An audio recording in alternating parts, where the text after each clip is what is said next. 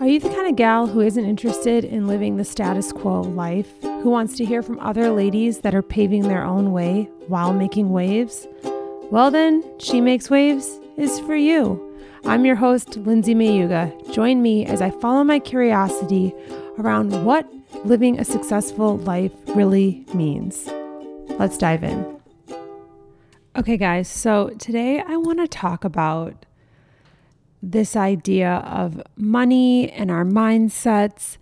And it reminds me of this reel I made a while ago, and it talked about like what's the highest value of currency.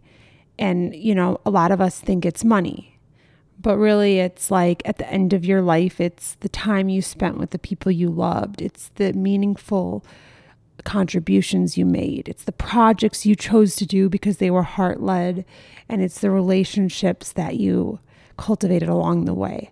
And so I think it's important to talk about money and mindset and get clear on what it what it what part it plays because I think a lot of us and I know myself growing up with not a ton of money, I always thought I don't care about money. And the idea that I didn't care about it made it less significant in my life. And I think that's what I thought um, being a whole and happy person was. But what I didn't always see, what shifted for me in my journey of being an independent stylist, was realizing that my mindset and money created the possibility for the things I value most to be at the forefront of my life. And so it's not lost on me because of how I lived for so long that when I am I had this moment the other day and it brings me literally to almost to tears because I'll be having experiences with my daughter that I know that the mindset and the way that I've set up my finances have allowed me to have and I think that it's the rewiring of the part that money plays in the process. And when I think about like the other day when I was out with my daughter on a Friday on a fireboat cruise with a friend of mine, and I was just like looking out at the city I live in, and I think uh, just remind remembering like 19 year old Lindsay and like the things that um, that I get to do today that are possible, and I'm like looking at my little girl, and I'm like I'm on a fucking boat on a Friday at 12 and I'm like looking at this city that like I picked out of anywhere in the world to live to live in and to get to see it from that vantage point and to see how so many other people were spending their Fridays. I was like, okay, at the marina, I'm like, is this a typical Friday? Like, is this what people do on Fridays? And I think what we, you know, you kind of go back to this mindset. We go back to what we believe is possible and it's what we saw and what we see.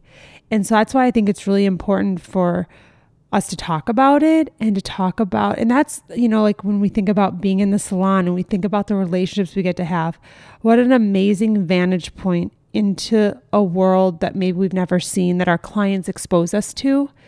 And i want to normalize like there was a time where i thought my role was to uh, create space for my clients to you know have big lives but i want to normalize having a big life too and the thing that I've found is that my clients and I like share resources back and forth, like in the sense of like, oh my God, go to this restaurant, stay at this hotel, vice versa. And I think that for me to feel confident enough to share that, and I think I, it even goes back to something that's like sticking for me right now is the way that as hairstylists we feel like we need to tell our clients where we're going, when we're going, and like when we'll be back from our vacation. I want to normalize having the mindset and the confidence in ourselves and the space we take up to just go on our vacation and like have an out of office on.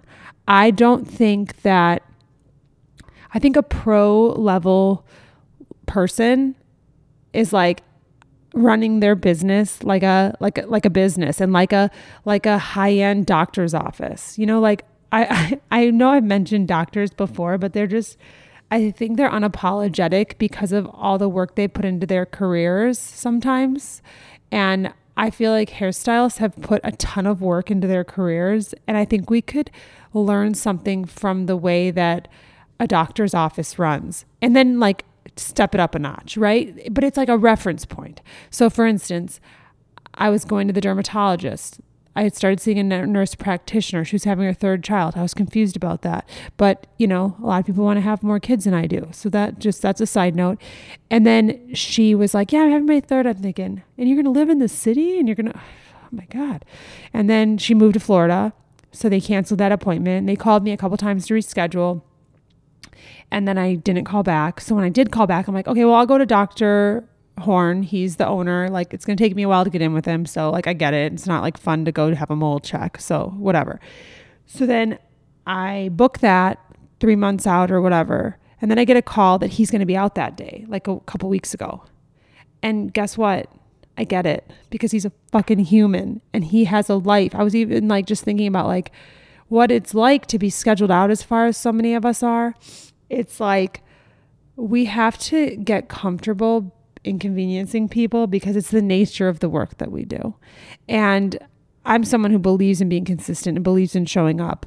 But I went to call back, that's the end of the story. And I said, I would like to reschedule. Like, Dr. Meyerhorn's going to be out. And they don't have my backstory. Like, they're not like, oh, there's a big office. They're not like, oh, you've been canceled on twice. No, they were like, yeah, so his next opening, you're going to love this, January 10th. It was August 22nd when I called. And you know what I said? Sounds good. I'll go ahead and pe- put me in. And the level of uh, confidence that we have to have as independent stylists because we don't have that front desk person, we don't have that buffer. But we could stand to learn something from that scenario because, like, surely I can get someone in before January, and I know he can't because he's he's he's booked. Like, and he like has a dog and likes to run, and like I assume I think a family. His wife's a doctor too. But at the end of the day, I think watching other people prioritize themselves when I'm doing it, it's like a it's a win-win. I'm like, I get I got you, doc. I get it. Because I want to live my life and I want to do what makes sense for me. And I think that as your mindset grows and as your ability to sit with the disappointments that other people put on you, you have a a deep understanding and of why people are doing what they're doing. And I think when you have that for yourself, you're able to have it for other people. And, you know, when I think about over the years and I think about like what I believed I needed to do to run a, like for my business to be successful, air quotes, I thought that I needed to be strapped all the time seeing nine or 10 people when literally I probably just needed, and I didn't do this overnight, but I needed to double my prices and see half the amount of people. That was the honest to God reality of it. So when I think about the amount of business I had, I want to actually, and I'm going to do this, I'm going to put together uh, some sort of visual chart of how many transactions I had versus, and like the income versus now how many transactions I have because what I'm saying is it's like I slowly have like created less volume and created more experience and so I don't need the amount of people that I needed to make what I'm making. So for instance, when I went independent, I kept my base color just to give you a little context at $79. I'm just going to do that. 79. My base colors including gratuity are 240 now. That is what I'm talking about. And again, it didn't happen overnight. They went from 79 to probably like 82 because we do weird numbers when we're insecure. And then it went from like 82 to probably like 96 cuz that's a that's a good weird number. And then from 96 and these are all without gratuity included. And then I remember when I went to open my second studio, Lin May Studio, I said, I'm going to make it one stop like all inclusive and it's going to be a hundred. And that was like, oh my gosh. So now to be, I'll have to do the math on like what kind of um, percentage upgrade that is. But it's definitely a lot. And um, I got a lot better Uh, in the moment, like being able to be in the moment. And sometimes I think too, when it comes to like the mindset and money, like we we haven't even said the word, but there's so much like behind that word that I haven't said and it's it's like kind of like she nets worth my course. It's like I had to believe I was worthy of that price and that what I provided was like that I that I was allowed to, that I was good enough, like all these things. And so when I think about our businesses and I think about like I thought that I had to see that many people because I think that that's what I thought needed to happen to be able to deserve earning what I was earning. And as I've gotten healthier and as I've changed and rewired my brain, I've re examined what a full day is and what it needs to look like and why it needs to look like that. And like, does making a living need to be hard? Because if you look at how I ran things, you would you would say yes, yes it does. And now I look at what a full day is and like a full day for me gets to feel good. And a full day can be 3 people. Whereas when I began my career, a full day meant 14. And I think too, when you look at your schedule and you look at your business, don't be down on yourself. Look at your business and look at your the way you have it set up and see how it's actually helped you to be where you are. So like that chaotic schedule in a lot of ways was what I needed at the time because I didn't have the ability to sit with myself. And I think as you build your tolerance for sitting with what is, you can actually slowly, slowly eliminate things and strip things and shed parts of your life and your career that were actually coping mechanisms for things that you needed to work out. And you weren't ready to work them out, so you didn't have the ability to until you were ready. And so, and I look back at my life and I look back at my career and I look back at how I ran things, I have a gratitude for each step in the journey because I see now in hindsight, how working like that kept me from myself and I didn't have the inner world to navigate it. And so, as we work on ourselves and as we get ourselves out of these hamster wheels and these these patterns that are just like so ingrained in us that we just go back and forth, back and forth. Like it's just like the deepest groove in the world that we're living in. We can start to have an appreciation and not be mad at ourselves and down on ourselves and feel shame because ultimately each step leads us to the next one.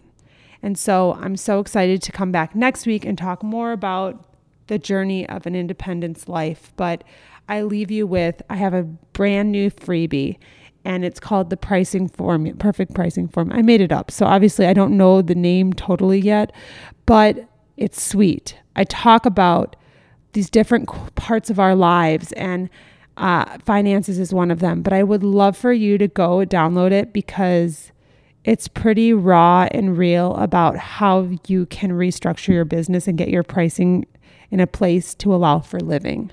It's got living in the title. Perfect pricing formula for living. You, you whatever. I, I don't know it yet, but go click the button and get it because I shared my heart in it. So, talk to you guys next week. Have a wave making day.